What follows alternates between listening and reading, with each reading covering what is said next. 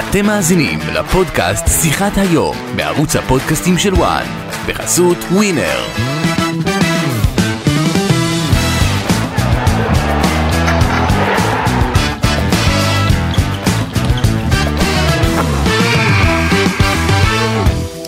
בגיל 16 איתן שמואלביץ' עבר את קורס השופטים של הכדורגל הישראלי אחרי שבחר ללכת בעקבות אביו מיכאל זכרו לברכה. לפני כמעט 16 שנה הוא התחיל לשפוט בליגת העל, ועכשיו, אחרי שהתעלה את המשרוקית וסיים את הקריירה כשופט ראשי, הוא מפנה את הבמה ומגיע לראיון בפודקאסט שיחת היום בוואן. כאן איתכם אסי ממן וגידי ליפקין. שלום גידי ושלום איתן. שלום אסים, מה נשמע? בסדר גמור, מה שלומך? אתה יודע, גם איתנו הוא שופט העונה של וואן. נכון. שבחרו בו, אז גם עוד, אתה יודע, לקראת הפרישה, כתב עוד איזה תואר. כן. איתן, איך אתה מרגיש? כאילו, אתה כבר הקלת את הפרישה ואת הכל? צהריים טובים אסי, צהריים טובים גידי. צהריים טובים. אם הקלתי לא עד הסוף, מודה. זה לא דבר פשוט שאחרי כל כך הרבה שנים של שיפוט על הדשא, שזה מה שמחזיק אותך ביום יום, שזה מה ששיחת היום בבית ובכל מקום שאני הולך, אז עדיין לא מעכל עד הסוף, אבל אני צריך לעשות את הסוויץ' הזה בראש. תגיד, הצטרפת לאיגוד השופטים ב-1994, ניהלת 29 שנות קריירה, נכון? אני לא טועה? כן, כן, בדיוק. מתוכן 16 שנה כמעט כשופט בכיר ו9 שנים כשופט בינלאומי גם, משחקים במוקדמות המונדיאל היו, בליגת האומות, בשלב הבתים של הליגה האירופית, בחצי גמר ליגת האלופות לנוער, בגמר גביע המדינה לפני 4 שנים, אם אני לא טועה. נכון מאוד. אבל גיל 45 הוא הגיל שבו שופט כדורגל צריך לתלות את המשרוקית ולסיים. חשבת שתגיע בכלל לרגע הזה? אתה יודע, כי אתה יודע, אתה אומר, אני הייתי חי משבוע לשבוע, ממשחק למשחק, תמיד הסתכלתי למשחק הבא, פתאום זה מגיע, לא? ממש ככה. באמת, מגיל 16 אתה דבוק מטרה. ואתה מתחיל את הקריירה, ואתה עושה את כל מה שאתה צריך לעשות, ואת כל מה שחשוב בשביל להצליח, אם זה להשקיע את כל כולך, ולוותר על חברים, ובגיל 16 לוותר על מסיבות, ויציאות, ובילויים, כי אתה ממוקד מטרה פשוט.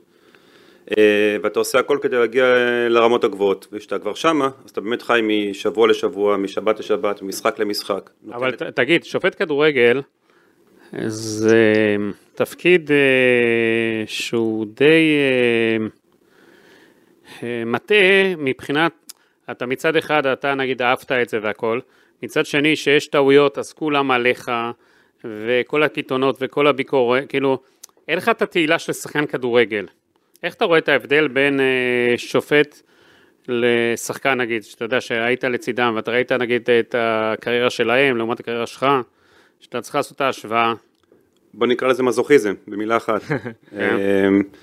אנחנו לא מחפשים תהילה, לא מחפשים את תראו אותי ותרימו אותי על הכתפיים, מחפשים את הביצוע, את הביצוע הטוב, את הביצוע השקט. אז מה משך אותך כל כך? אביך מיכאל ז"ל שהיה גם שופט, זה בעצם זה ב-DNA שלך, וגדלת לתוך זה? כן, גדלתי לזה מגיל 0, לא גדלנו באהדה לקבוצה. הייתי הולך למשחקים, הייתי הולך בתור ילד למגרשי כדורגל, והולכים לראות שופט, לא הולכים לראות את הקבוצה כלשהי, זה לא כמו ש... כן, כן, כך? ברמה כזאת, לא אבא שלוקח את הילד שלו והולכים לראות קבוצה כזאת או קבוצה אחרת, אלא היום הולכים לראות את השופט הזה, הולכים לראות את השופט הזה, מחר את השופט הזה, וככה התנהלנו, ולומדים מהגדולים ביותר, אם גדלתי על שופטים גדולים לשעבר, ואתה מסתכל ואתה אומר, שם אני רוצה להיות. אמרת להיות שופט, אז זה באמת... להיות מזוכיסט, להיות שופט, כאילו, איך אתה מגדיר את זה? כן, אתה עובד קשה כל השבוע, מתאמן קשה, לומד, מתמקצע, וכל מה שאתה רוצה שבסוף המשחק זה שלא ידברו עליך, ושיהיה שקט, ושלא יזכרו מי היה שופט. כן, שחקן שם את הגול, והוא בתהילה, ואתה, אם עשית טעות, רק אז כל הזרקור הולך אליך. חד משמעי, אני לא מכיר, ואני עסקתי גם בספורט לפני שהייתי שופט כדורגל, שיחקתי כדורגל ושיחקתי טניס וכדורסל ואתלטיקה, ובשום ענף ספורט אין ספורטאי שבסוף אירוע או בסוף משחק לא רוצה שידברו עליו, לא רוצה שיזכרו אותו ולא רוצה שהוא יהיה המיין אישיו, וזה שופט כדורגל. וכמה לחץ היה עליך, יש עליך שאתה מתחיל משחק, תן לי לעבור בשלום ושלא ידברו עליי, כמה יש לחץ לפני כן? תכניס אותנו לראש לשופט לפני משחק, מה הולך? תוך כדי משחק אתה לא מרוכז שיעבור בשלום. כי אם אתה מרוכז בדבר הזה, אז אוטומטית דברים שליליים יקרו, ודברים לא טובים יקרו. אתה מרוכז בביצוע, אתה מרוכז בדברים חיוביים, אתה גם אומר לעצמך בראש, עשיתי הכנה טובה, אני מוכן למשחק הזה, הכנתי את עצמי לכל מה שהמשחק הזה הולך לתת לי היום, ואתה לא חושב דברים שליליים. כי אם אתה תחשוב דברים שליליים, יקרו דברים שליליים. לא רק מקווה שיעבור בשקט, אלא יעבור טוב, יהיה טוב, אני מוכן למשימה, מוכן לביצוע, ובסוף, אחרי ששריקת הסיום, אתה אומר, אוקיי, נראה לי שעבר בסדר, או עבר שקט, ואני שמח. רציתי לשאול אותך באמת בקטע הזה, כי נדמה לי שקשה היום לגייס שופטים צעירים לאיגוד, יותר קשה מפעם, בוא נגיד ככה. אני לא רואה את הדור הזה של תראה, נהיה פה קצת אנטי לממסדים שונים כאלה, אתה יודע, בחברה הישראלית. אתה רואה את נשיא המדינה עולה והקהל שורק לו בוז, לדוגמה. אתה רואה את הקהל נגד כל הקטע הזה של דגלי ישראל או דגלי ישראל, אתה תמיד זה שמחלוקת על העניין הזה, הלו, זה דגל של המדינה. וגם ששופט עולה לקבל פתאום את, אתה יודע, את המדליה נגיד אחרי גמר גביע או משהו כזה, שזה גם רגע יפה, יש ריקות בוז. זאת אומרת, יש פה איזה אנטי כזה כלפי השופטים, כלפי בתי המשפט, כלפי, בכלל אני אומר, כן, כלפי בתי דין, וקשה לגייס היום שופטים צעירים כמו שאתה רואה את זה, או שזה, כי אתה היית ילד שאתה... אסי, בטח שחסר להם, חסר מלא שופטים, אנשים לא רוצים לבוא להתעסק בזה. אני רק רוצה אבל לשמוע, אתה יודע, אתה ברור, צד... גם אני אגיד לך עוד דבר, אסי, גם הוא פעם אמר, גם התגמול של שופט מתחיל, הוא כלום, שואף לאפס. זו בעיה. כן, לא? איתן, אתה גם פעם אמרת, כלכלית לעומת אירופה, שופטים לא מקבלים בישראל מספיק. זו בעיה? נכון. בוא נתחיל דבר, נפרוס את זה דבר. אני גם מורה בכובע השני שלי, ואני רואה גם ספורטאים צעירים, ובכלל כל הספורטאים הצעירים היום חיים בתקופה של אינסטנט, רוצים הכל מהר, רוצים לחוות הכל מהר, הכל עכשיו, להצליח עכשיו, קיצורי דרך, פחות עבודה קשה, ואנחנו רואים את זה בהרבה ענפי ספורט, ולצערי זה גם מקרין לשופטי כדורגל, שאני מעודד חבר'ה צעירים לבוא לשופטי כדורגל, אז שואלים אותי דבר ראשון, כמה כסף עושים? ואני אומר, למה חשוב הכסף? תסתכלו על העתיד. כששחקן משחק בליגה נערים ב', נערים ג', הוא שואל את המאמן שלו, כמה הכסף אני עושה? לא, הוא חושב על העתיד הרחוק, וחושב יום אחד להיות שחקן שמרוויח הרבה כסף ומצליח. זו גם הייתה הראייה שלי בתור שופט כדורגל. לא חשבתי כמה כסף אני מרוויח במשחק ילדים ביום שבת הבוקר, אלא ראיתי את העתיד הרחוק. ראיתי את ההצלחה שלי עוד 15-20 שנה. וזו הראייה של שופט כדורגל צריכה להיות. צריך למקצע את זה יותר, גם מבחינת הכסף, גם להפוך את זה, כי יש דיבור כזה שאולי באמת יהפכו את זה למקצוע רציני. נכון מאוד, זו השאיפה שלנו, גם של יושב ראש איגוד השופטים, גיורא אינבר, ושל הוועדה המקצועית, באמת למקצע כמו קולגות שלנו באירופה, ולאו דווקא במדינות שאנחנו תמיד רואים את הכדורגל שלהם, כמו גרמניה, איטליה, ספרד או אנגליה, אלא גם במדינות פחות מתקדמות כמו פולין, רומניה, הונגריה, אנחנו כבר רואים שופטים שמתעסקים אך ורק בשיפוט. עם זאת, זה צריך לעשות בהדרגה, וזה צריך לעשות לקחת חבר'ה צעירים, שזה הכיוון שלהם, ולהתחיל למקצע אותם לאט לאט. כמו שהזכרתי במספר רעיונות, לקחת בחור בן 30 וקצת, שהוא הייטקיסט, ויש לו כבר קריירה, ויש לו כבר תואר, ולהגיד לו, בוא עכשיו תהיה שופט כדורגל מקצועני, לא חושב שזה מה שהוא ירצה לעשות. הוא יוצא לעסוק בשיפוט בנוסף לקריירה שהוא עוסק בה כרגע, אבל שוב פעם, אם לוקחים בחור צעיר שרואים בו כשופט פוטנציאל להתקדם, זה הכיוון. המשחק האחרון שניהלת היה בצדון סמי עופר, מכבי חיפה נגד הפועל ירושלים, משחק הכתרה של אלופת המדינה, לעיני 30,000 צופים, משחק גדול, שגם הסתיים עם כדורגל טוב, אז קיבלת אחלה משחק אפשר לומר. תודה רבה. מה הרגשת בשריקת הסיום האחרונה שלך? אתה יודע, אתה בא לשרוק את השריקה האחרונה, מה עובר לך בראש? קודם כל, זה משחק שלראשונה גם הבנות שלי רואות אותי על קר הדשא. לא ראו אותך. מעולם לא ראו אותי על קר הדשא, ראו אותי רק בטלוויזיה. בנות כמה הן? הגדולה בת 9.5, והקטנה בת 7. אז הם שאלו אותי, זהו, לא נראה אותך יותר בטלוויזיה? אז אמרתי, אולי תראו אותי לשתי שניות ככה מאחורה בצילום של השופטי ור. זהו, אז היה לי מאוד מרגש קודם כל לפני שריקת הפתיחה, שהם ראו אותי לראשונה על קר הדשא. וזה פעם שנייה גם שאשתי ראה אותי, כי פעם ראשונה הייתה בגמר גביע גם בסמי עופר ב-2019. זהו, כן. זהו. אסרת עליה לי כלבו. אז אשתי פעמיים והבנות שלי פעם אחרי. למה אבל? סליחה שאני שואל. בגלל הכללות, בגלל האווירה? בעיקר. העדפתי גם שזה גם פחות לחץ בשבילי, ככה פחות דאגה בשבילי שאשתי ביציע ומה קורה ומה זה, ככה היא בבית והכל רגוע. אתה לא רצית שתשמע את הכללות ואת כל הדברים האלה? את הכללות היא שומעת, זה לא קשור, שומעים את הכללות ויודעים את הכללות. היא פעם אמרה לך, תגיד, מה אתה צריך את כל זה? מה עם כל הכללות? זהו, זה נכנס לתוך הבית? הכרתי את אשתי אחרי שכבר הייתי שופט כדורגל, כבר שעליתי לליגת העל, והיא די ידעה שזה חלק ממני, אז היא לא שאלה אותי למה, גם די בהתחלה אמרתי לה, אני שופט כדורגל, נעים מאוד.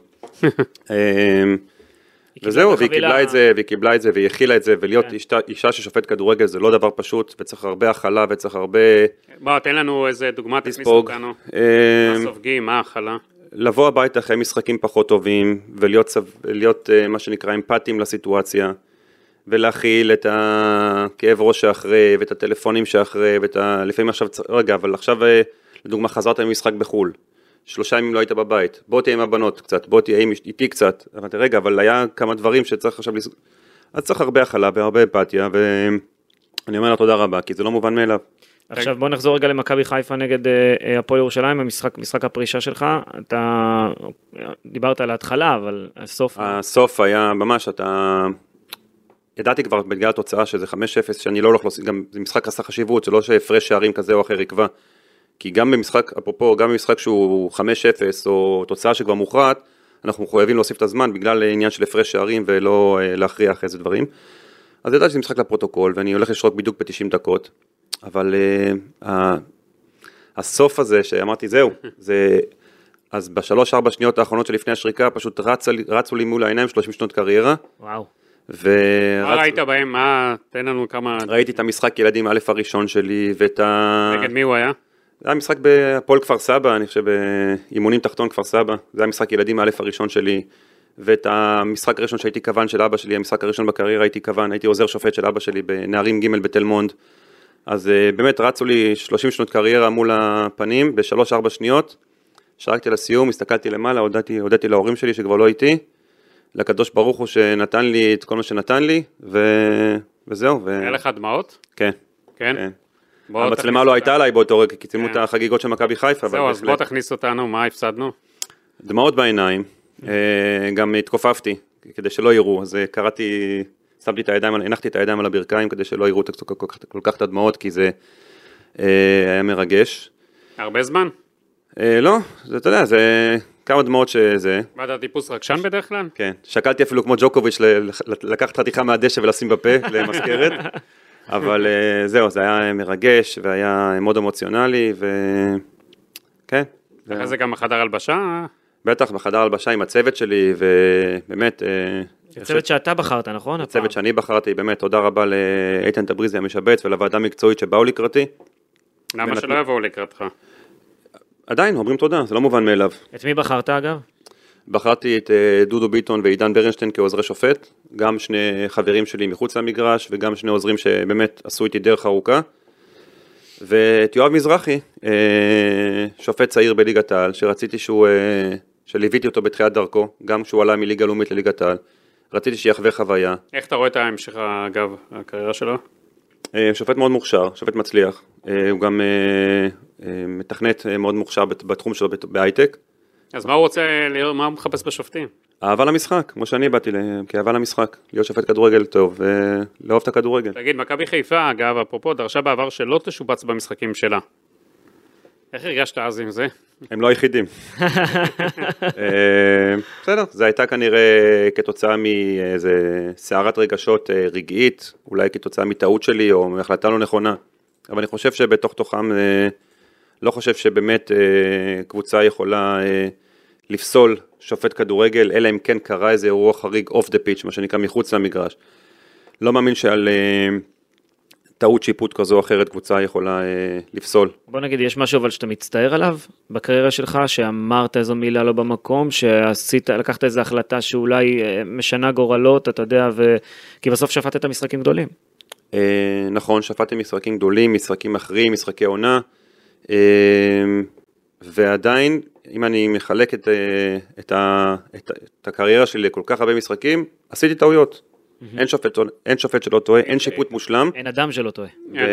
נכון. התחלת הרי בליגת העל ב-2007. רגע, וסליחה שאני קוטע אותך, גידי, אז גם אנחנו בתוך השופטים מדברים איתנו גם ההדרכות שאין שיפוט מושלם, אבל חשוב להיות עקבי. כלומר, חשוב להיות טובים ולהאמין בדרך שלך, כי שיפוט מושלם זה לא קיים. התחלת ב-2007. משחק מכבי תל אביב אשדוד, נכון, בליגת העל. נכון. אם שאתה מסתכל, מה המשחק, המשחק הכי טוב שלך, הגדול שלך, ומה המשחק לצד זה הגרוע שלך? כשאתה מדבר על משחק גרוע, אז אתה בדרך כלל מדבר על החלטה אחת. היית או בחרת גרוע, לא תטוב דווקא. אמרנו, תמיד מתחילים מהרע. סיפרתי גם בכמה רעיונות, אז בזמנו שהייתי בקורס שופטים בינלאומי, אז פייר לואיג'י קולינה הראה לנו מצגת, ושם על המצגת מספר תרגילי חשבון.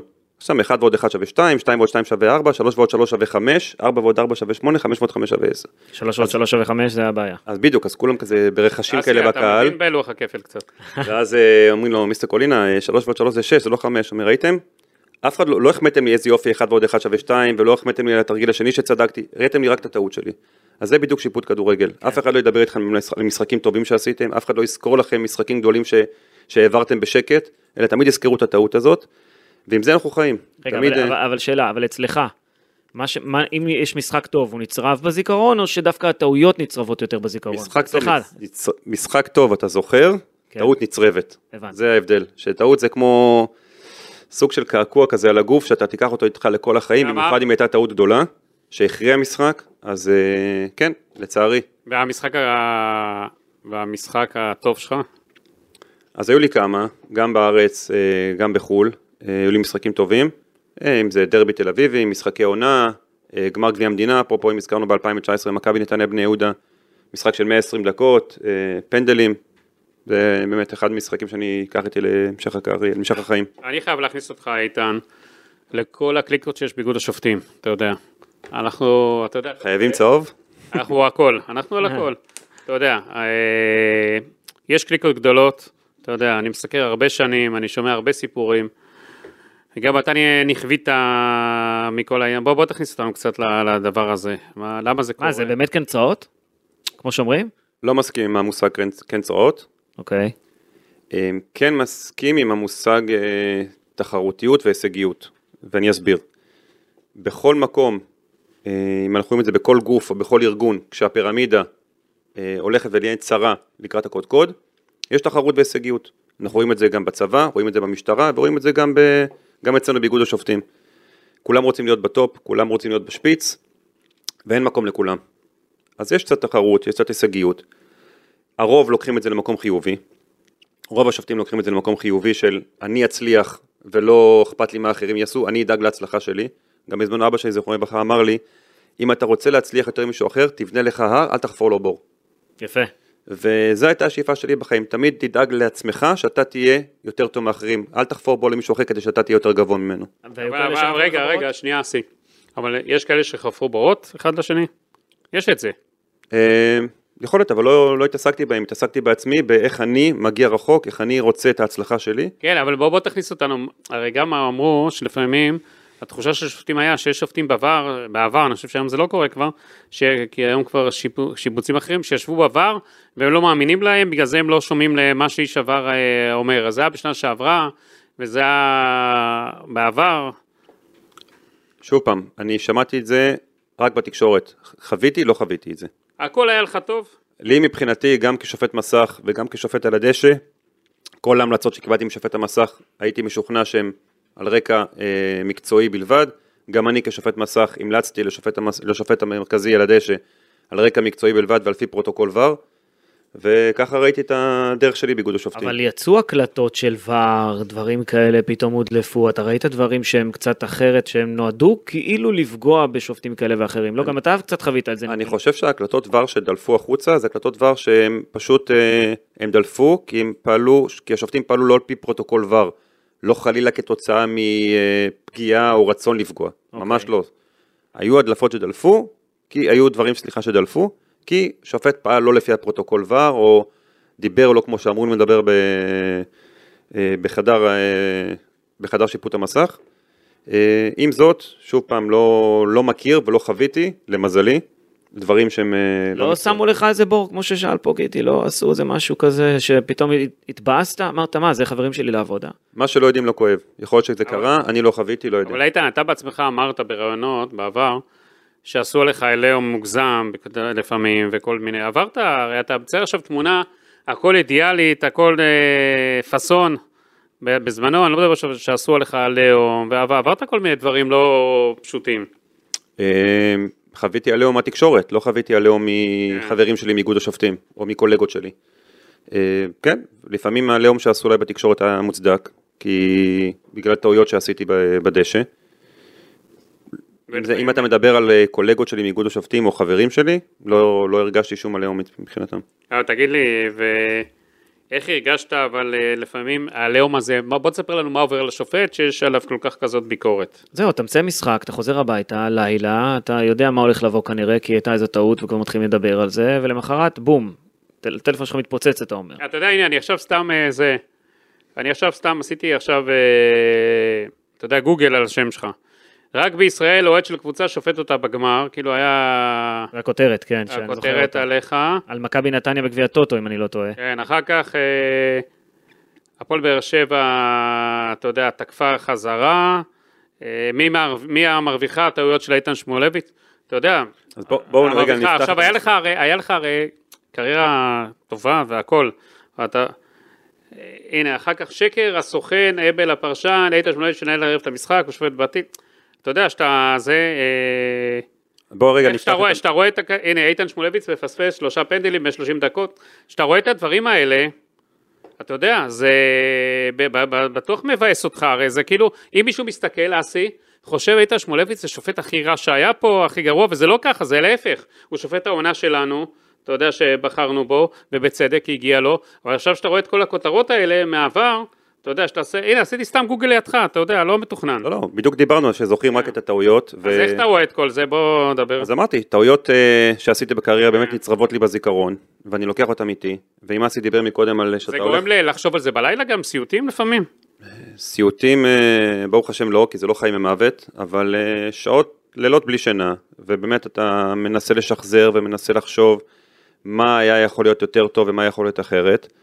ואם כבר הזכרת את הנושא של גמר גביע טוטו האחרון, אז אני באמת רוצה להסביר את זה אחת ולתמיד. בתחילת העונה, צ'רלטון פנו לאיגוד השופטים ורצו לעשות סרטוני תדמית לפני משחקים, ואיגוד השופטים נענה באמת בצורה חיובית לעניין, ולקחו מספר משפטים שלי, שאמרתי וחיברו את זה, כאילו אני באמת אוהד מכבי נתניה, דבר שהוא לא נכון. אני 15 עונות בליגת העל, שפטתי את מכבי נתניה, ללא מסופנים ובלי בעיות בכלל, למרות שנולדתי בנתניה ולמדתי בנתניה, וכרגע אני עובד בתיכון בנתניה. עם זאת, אין לי שום העדה לקבוצה, ולקחו משפט שאמרתי שהמשחק הראשון שלי בחיים שהלכתי לראות כדורגל, זה היה את משחק האליפות של מכבי נתניה ב-83, וזה משחק שאני זוכר אותו כמשהו טוב, כי חוויה שהלכתי עם אבא שלי זוכר מבחר למשחק הזה. כילד, זאת אומרת. כילד, בן 5. ולקחו את זה, והפכו את זה, וצילמו את זה, כאילו אני אוהד מכבי נתניה, דבר שהוא שלול מהיסוד. אין חיבה לשופטים, לקבוצות, אין לי שום חיבה, אין לי שום זיקה לקבוצה, ממש לא... ושופט, יש שופט שאמרת שהיית אוכל... הפעם האחרונה שקפצתי בגול, זה הגול של נבחרת ישראל, וגם הודיתי שקפצתי בגול של מסי במונדיאל. אז אני לא... אבל שופט שרצת או משהו כזה, יש משהו כזה? שופטים בוודאי, שופטים... בעיקר אני אוהב את השיפוט האיטלקי, אם זה רוקי ואת קולינה ואת רוזטי, זה שופטים באמת, הסגנון השיפוט האיטלקי זה משהו שאני מאוד מתחבר אליו. אוקיי. בגלל זה גם... זה הכינוי שלי האיטלקי, הזקור. תגיד, הפספוס שלך זה שלא שפטת בליגת האלופות? כן, עם זאת זכיתי להיות 5 פעמים בליגת אלופות, בתור שופט רחבה, בתור שופט רביעי. למה לא הגעת כשופט ראשי, אתה חושב? פספוס, כמו שאמרתי, גם מבחינת תזמון, אני הגעתי להיות שופט בינלאומי מגיל מאוד מאוחר, הגעתי כמעט בגיל 34, שאם... למה זה? אם מדברים על שופט כדורגל, זה סוג של במרכאות, גזר דין מוות, אתה לא יכול להגיע רחוק בגיל הזה. כי אנחנו באים ממדינה קטנה ישראל, זה לא שופט ספרדי או איטלקי שמגיע בגיל 34 אחרי שהוא שפט משחקים בספרד ואיטליה, ואז מקדמים אותו מאוד מהר. כשאתה מגיע מישראל אתה חייב להגיע בגיל צעיר, ואז יש לבנות עצמך לאט.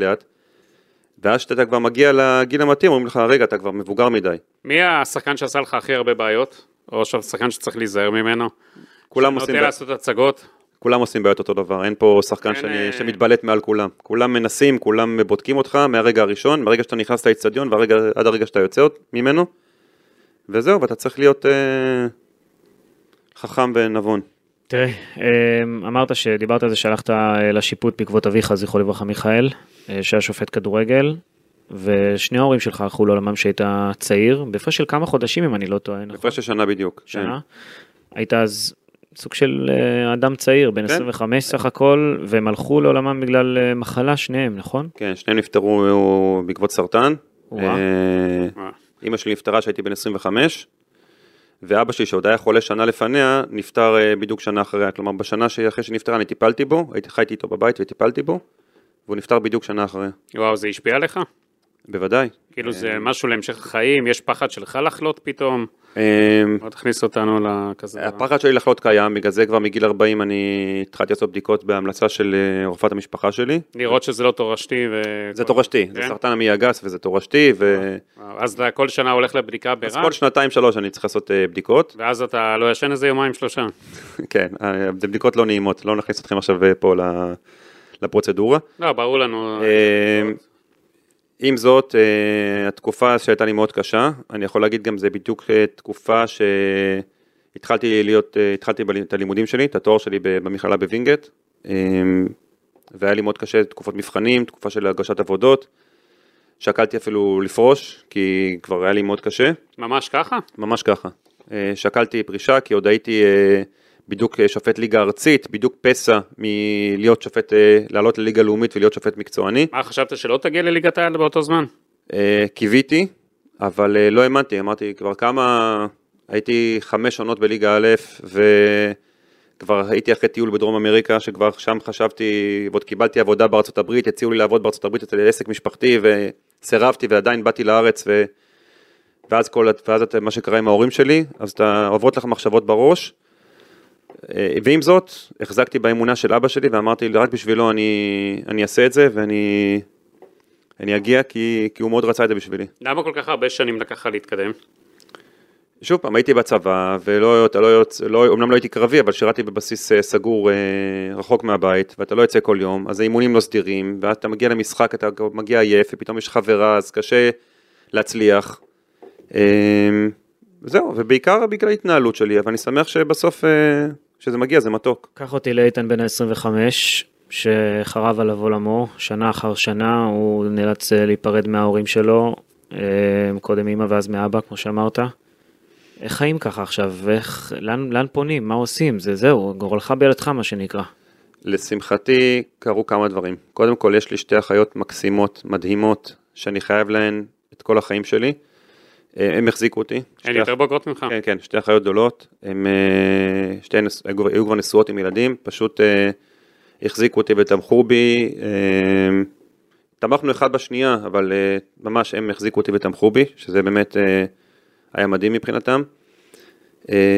בנוסף לזה היה לי את הלימודים, שהיה לי חשוב גם לסיים את הלימודים, וזה גם כן מה שנקרא החזיק אותי, וגם המכללה בווינגט באה לקראתי, ונתנה לי להשלים את התואר במקום ב4 שנים, ב6 שנים. כלומר, עבודות שלא הגשתי, מבחנים שלא סיימתי, נתנו לי להגיש את התואר בהמשך, כי קיבלתי ספורטאי מצטיין במכללה, כי הייתי שופט כדורגל.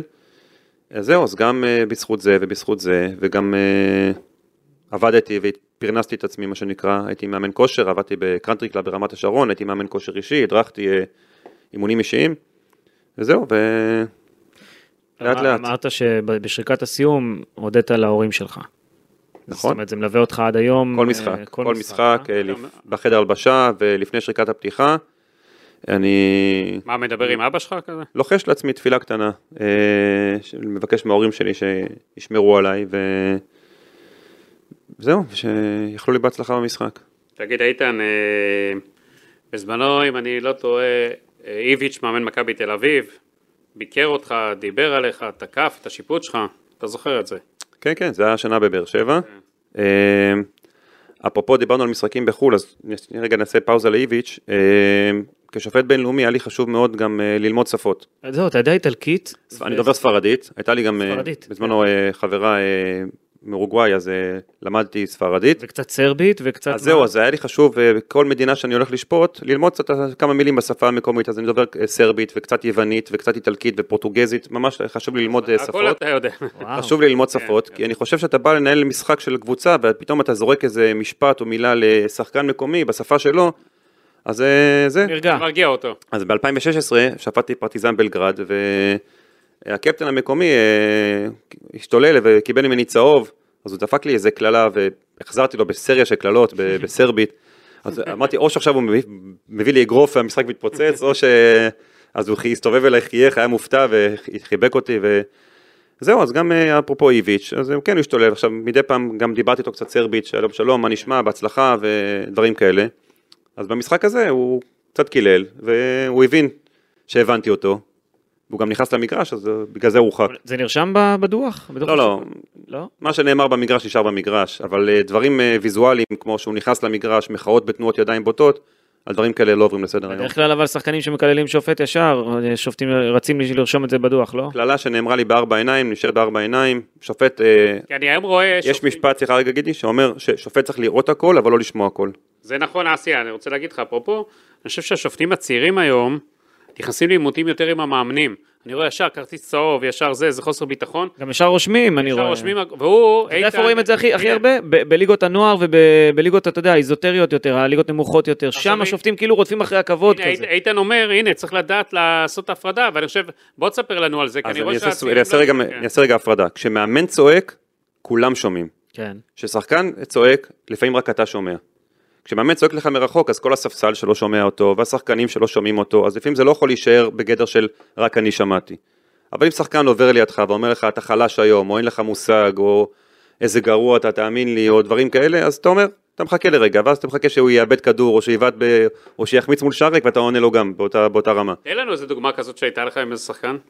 לא חסר, יש בשפע, מהשחקן שאומר לי, בוא, אתה חלש, או מתחת העונה אותו לא פוגע, ואז אתה מחכה לאיזה נפילה שלו, החטאה שלו, דברים כאלה, אני לא היחיד שלא פוגע, או דברים כאלה. זה קורה, באמת? באמת, טרשטוק יש במגרש, אני לא מכחיש, יש טרשטוק במגרש, וזה בסדר, כל עוד זה נשאר ברמה של טרשטוק, וקצת הקיצות פה ושם. זה לגיטימי, וזה חלק מהפן בכדורגל. מי האלוף של הטרקש? יש כמה, לא רוצה להיכנס לשמות, כזה שאחרי זה שחקנים לא יגידו, אבל למה אותי לא הזכרת, ולמה אותי לא אמרת? נו, גמרת כבר. לא, אמרתי, לא נכנסים לצהוב. צהוב זה... אין, זה לא צהוב. מי המאמן שהכי הרבה עשה איתך? מה הכוונה? מי המאמנים שעשה איתך? מי נכנס אליך הרבה טאקלים כמאמן? יש הרבה מאמנים טובים. אני לא... לא, אבל מי כזה דו-שיח היה עושה איתך? טוב, אם כבר, טוב, מאמנים, אני... שיח הכי פורה שהיה לי עם מאמנים זה עם רן בן שמעון. רן בן שמעון מאמן שאני מאוד אוהב את השיח איתו, הוא מבין כדורגל, ותמיד שהוא בא להעיר הערה, זה הערה כזאת שהיא עוקצנית, ותמיד אהבתי גם לעקוץ אותו בחזרה. אז היית עוקץ, רן אלוף בקיצות. אבל הוא בן אדם חכם, והוא יודע מתי לעקוץ ואיך לעקוץ, והוא יודע גם לקבל שאתה עונה לו בחזרה. כן, יפה. אז ברגע, איביץ' אמר לך משהו באותו סיום משחק אגב, אפרופו ש... לא, הוא לא ניגש אליי אחרי המשחק, מה שכן, במשחקים אחרים, לדוגמה, שפטתי מחזור 6, אם אני זוכר נכון, מכבי חיפה, מכבי תל אביב, שמכבי חיפה ניצחו 2-0, והוא קיבל ממני כרטיס צהוב, אז אחרי כרטיס צהוב הוא בא לחץ ליד והוא התנצל, כלומר הוא הבין שהוא טעה והוא התנצל, פשוט בבאר שבע כנראה הייתה סערת רגשות, אז לא יצא לו. איך היה בחר? מהבחינה הזאת?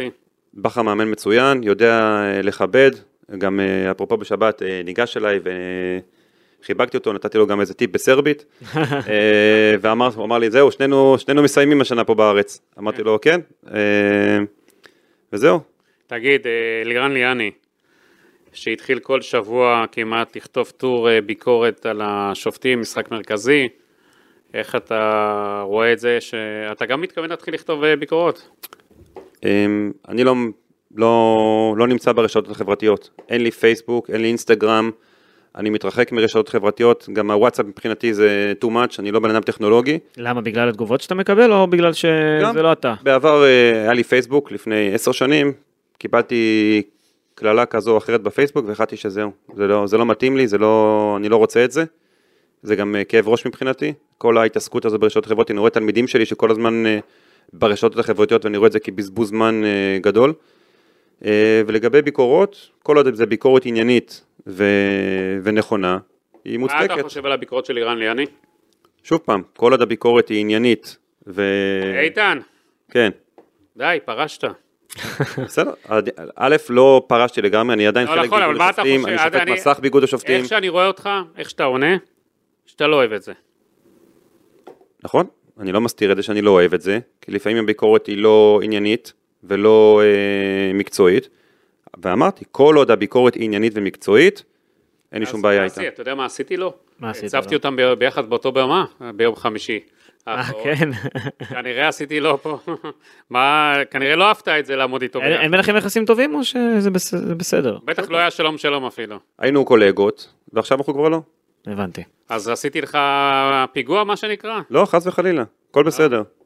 הוא קיבל את הפרס שלו בצדק, את מה שהוא קיבל בצדק, וגם אני בצדק, והכל בסדר. לא היית רוצה אבל לעשות איזה משהו, להסביר יותר החלטות שיפוט, לעשות דברים מהסוג הזה, ללכת יותר לכיוונים של רשתות חברתיות, כמו שעושה לירן ליאני? מה שאני עושה... אבל צד אחר אולי אפילו. מה שאני עושה, אני עושה במה שנקרא ברמה אישית, כלומר, אם יש שופט שאני חושב שאני רואה בו פוטנציאל להתקדם, או שופט ששווה להדריך אותו ולהשקיע בו, או האיגוד מכוון אותי לאותו שופט, אני אקח אותו ואני אדבר איתו בטלפון, ואני אעשה לו ניתוח וידאו באחד על אחד או בזום, כי זה הכיוון שלי, לא רשתות חברתיות ולא... אני אגב, אפרופו, בירך אותך לשופט העונה? לא, אנחנו לא בקשר. תבין, אסי, ליאני, לפחות תראה גדולה, מה קרה? לברך, קולגה, מה קרה? אז אתה מבקר אותו, זה... הגדולה של בן אדם לדעת גם עדיין לברך, לא יפה לירן, ממש לא יפה. אם אתה שומע אותנו, לא מאוחר, צמס, תכתוב לו, אתה רק גדולה, זה לא יפה. אני דווקא מכיר את לירן ליאני כאדם טוב, אני... אבל אתה רואה מה קורה פה. כן, לפעמים. איתן, בוא תכניס... לא אמרתי שלא. בוא תכניס אותנו... אנחנו רק... מה זה להיות שופט כדורגל, אם אתה צריך להגדיר ב2-3 משפטים, איך אתה מגדיר? להיות שופט כדורגל, זה קודם כל, מבחינתי, להיות בן אדם. אם אתה לא בן אדם טוב עם ערכים, סבלני ומאופק, ויודע לכבד את הסביבה, יהיה לך קשה מאוד להיות שופט כדורגל. שופט כדורגל טוב, ולהצליח. להיות שופט כדורגל זה לא רק במגרש, זה בעיקר מחוץ למגרש. זה אומר בתור בסופר, וברמזור, ובפקקים, ובכל מקום שאתה נמצא, מסתכלים עליך כשופט כדורגל. גם שאתה טס לחול ועושה משחקים בינלאומיים כמובן. גם שאתה טס לחול וגם שאתה טס לחול מיוזמתך ולא כשופט כדורגל, שאתה טס לחופשה כמו שטסתי לחופשה בקיץ האחרון, הייתי בהולנד עם אשתי ועם הבנות שלי, אז מזהים אותי אפילו בהולנד, צעקו לי שמואלביץ', שמואלביץ', אז אתה חייב לשמור על פסון ולשמור על... להיות מכובד, כי תמיד רואים אותך כשופט כדורגל כבן אדם מכובד. בישראל אגב יש 6 שופטים בינלאומיים, זה עלה מ4 ל6, אני לא טועה, בתקופה של ריב טפר, נכון? למרות שיריב טפר כבר שנים. פעם היו 4, אני הייתי החמישי, ואורל גרידפלד הצטרף אליי גם כן ב-2012 כשופט שישי, ומאז אנחנו 6 שופטים בינלאומיים. יש פרפרים בבטן שאתה נוסע לאיזה מגרש גדול, אצטדיון מפואר, לשפוט קבוצה גדולה? יש לי פרפרים בבטן שאני נוסע למושבה, אתה מדבר איתי על זה.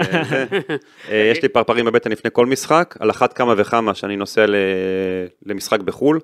משחק בחול אתה נוסע, אתה לא רק שופט כדורגל, אתה שגריר של המדינה, ישר אתה, זה איתן שמואלביץ' ישראל, זה הולך ביחד. והתחלת לדבר על העניין הזה, שהתחלת והמשכנו הלאה לכיוון אחר, זה שהיה לך פוטנציאל גדול שלא מומש, לפחות באירופה. נכון. ואמרת, בגלל שהתחלתי מאוחר יחסית לשפוט בליגת העל. אני מודה שגם התנהלות שלי, גם התנהלות, יכול להיות שהייתה התנהלות יותר טובה שלי, מבחינת ניהול קריירה ודברים כאלה. זה הפספוס הגדול, בוא נגיד ככה?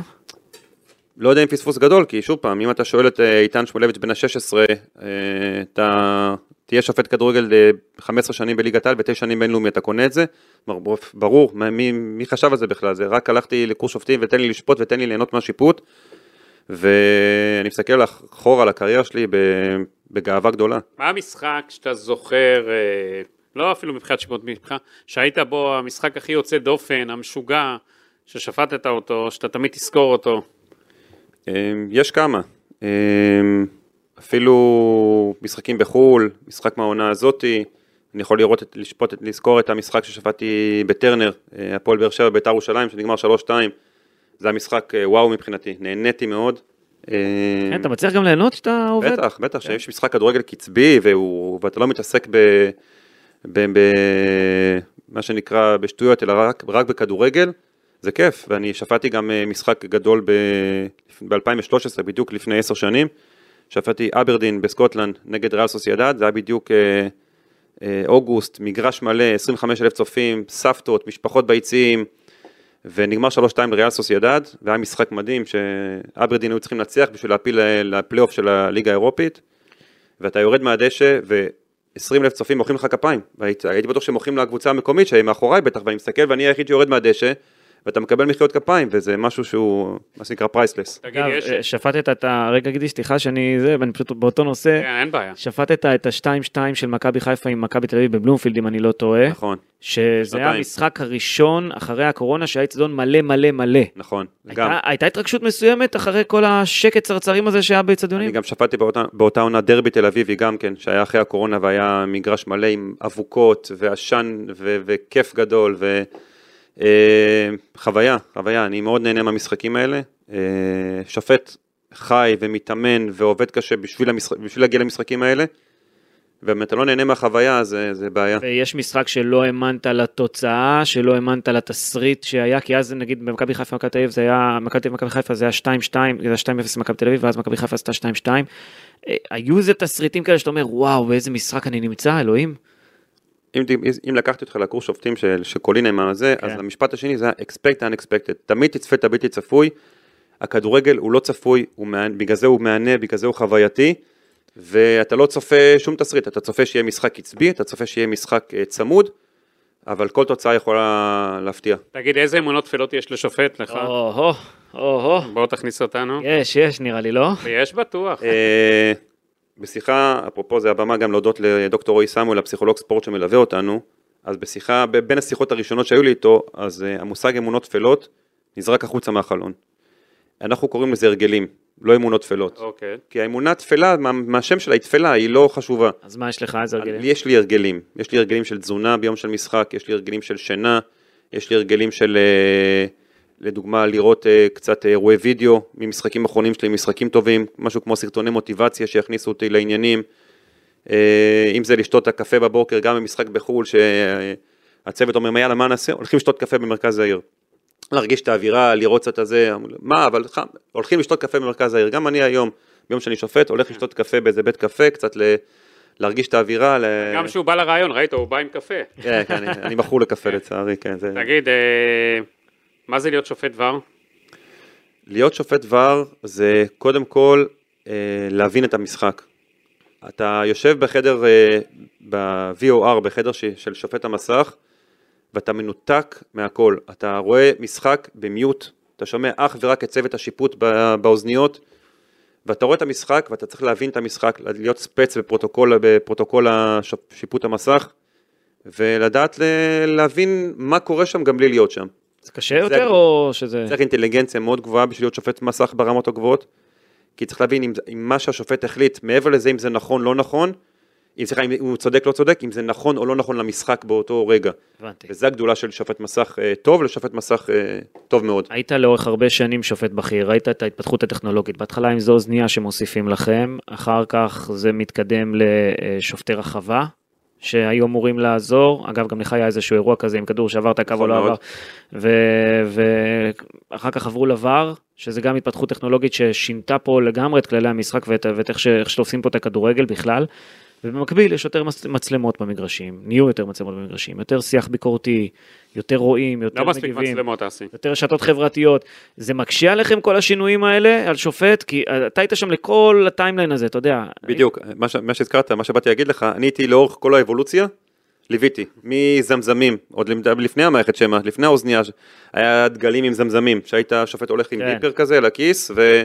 שהעוזר היה קורא לו, הוא היה מזמזם לוחץ הכפתור, וזה מזמזם. איך אפשר שיש 6 שופטים באוזניה? זה ניהול אירוע. היום שופט לא רק צריך לנהל את המשחק, לנהל אירוע. כי אתה מנהל צוות, בין אם זה שופטי רחבות, ובין אם זה היום שיש לך את שופט המסך שיושב איתך, אתה מנהל אירוע, אתה חייב להיות בקשב, גם לעוזרים, גם לשופט המסך, גם לדעת לדבר עם שחקנים, ולנהל שחקנים תוך כדי, זה דורש מיומנויות מאוד גבוהות. וטכנולוגיה פה עוזרת לדעתך, או בסוף רק מכבידה לשופט? הטכנולוגיה מאוד עוזרת, הטכנולוגיה טובה לנו, אנחנו, כמו שגידי הזכיר מקודם, אנחנו רוצים עוד ועוד מצלמות, אם פעם היה את הקלישה הזו ששופט טוב, רוצה כמה שפחות מצלמות, כדי שלא יראו את הטעויות שלו, אז אני אומר להפך, שופט טוב רוצה כמה שיותר מצלמות, כדי שיהיה מה שיצדיק את ההחלטות שלו. כי אם אתה עם מצלמה אחת ואתה שרקת איזה ביטת עונשין, אבל לא ראו את זה במצלמה, וראו את זה, אם הייתה זווית אחורית, היו רואים את ההכשלה, שופט רוצה כמה שיותר מצלמות, כדי שיראו כמה הוא טוב. אני לא רוצה לומר שמות, כי אני לא אוהב לעשות את זה, אבל ישבתי בתרגולים שלכם, היה ביצון רמת גן למעלה, בחדר הצפייה, שם היו תרגולים של עבר, אפילו שופטים שרצו ככה לדשא, והיו כל מיני אירועים שבנו, וישב שופט בכיר מול המסך, לא אחד אגב, כמה, ומתעצבן שלא מצליח לו בווידאו, לא מצליח להסתדר עם עבר הזה, לא מצליח לראות, הוא אמר, אני מעדיף על הדשא, עזבו אותי, והוא אמר, תנו לי לפרוש עוד מעט, אני פורש, אני לא רוצה יותר להתעסק במסך הזה והכל. אתה מסתדר עם הטכנולוגיה? קודם כל, אני טכנופוב. אני לא חזק בטכנולוגיה. מצאתי את מי לשאול. כן, אני אפילו, דברים בסיסיים במחשב אפילו מתקשה. עם זאת, זו טכנולוגיה שנולדה ביחד עם לאחרונה. זו לא טכנולוגיה שקיימת כבר הרבה שנים, זו טכנולוגיה שנולדה לאחרונה, ודי גדלתי איתה ביחד. נכון שזה לא פשוט, בעיקר בהתחלה היו מאוד קשיים, גם קשיים טכנולוגיים, גם קשיים הסתגלותיים, ויש גם שופטים שהחליטו שלא, אני רק שופט דשא, עם דוגמה בוא ניקח אפילו את אנתוני טיילור האנגלי, אחד השופטים הבכירים באירופה, הוא הולך ל-FA, לליגה האנגלית, ואמר להם חבר'ה, אני לא בבר, אני רק שופט דשא. ואתה רוצה את זה, זאת אומרת. אני רוצה את זה, כי אני חושב שאני יכול להצליח בזה, אני מקווה שאני אצליח בזה, גם השנה היו לי הרבה משחקים טובים במסך, וזה הכיוון שלי. לסיום. כי דיברת על החיבור שלך עם אביך, זכרו לברכה. הבנות שלך, ילכו לשפוט כדורגל אם הם ירצו? אתה תמליץ להם לעשות את זה? הם יעשו מה שהם ירצו. השאיפה שלי קודם כל שהם יהיו, בכלל יעסקו בספורט ובפעילות גופנית. זה גם שאני מחנך את התלמידים שלי ודור העתיד, לעסוק כמה שיותר בפעילות גופנית ובספורט. ירצו רק שיהיו מאושרות. איך אנחנו בסיום מגדירים במשפט אחת את איתן שמואלביץ? בחור צעיר, עדיין, שרוצה להצליח. 45 זה צעיר, מה? נכון. כן, ברור. הכל בסדר. איתן, תודה רבה, וכמובן בהצלחה בעבר, אתה לא עוזב אותנו. לא, אני איתכם, תודה לכם, תודה רבה על הבמה שאפשרתם לי, ובהצלחה. תודה רבה איתן, ותודה על השנים.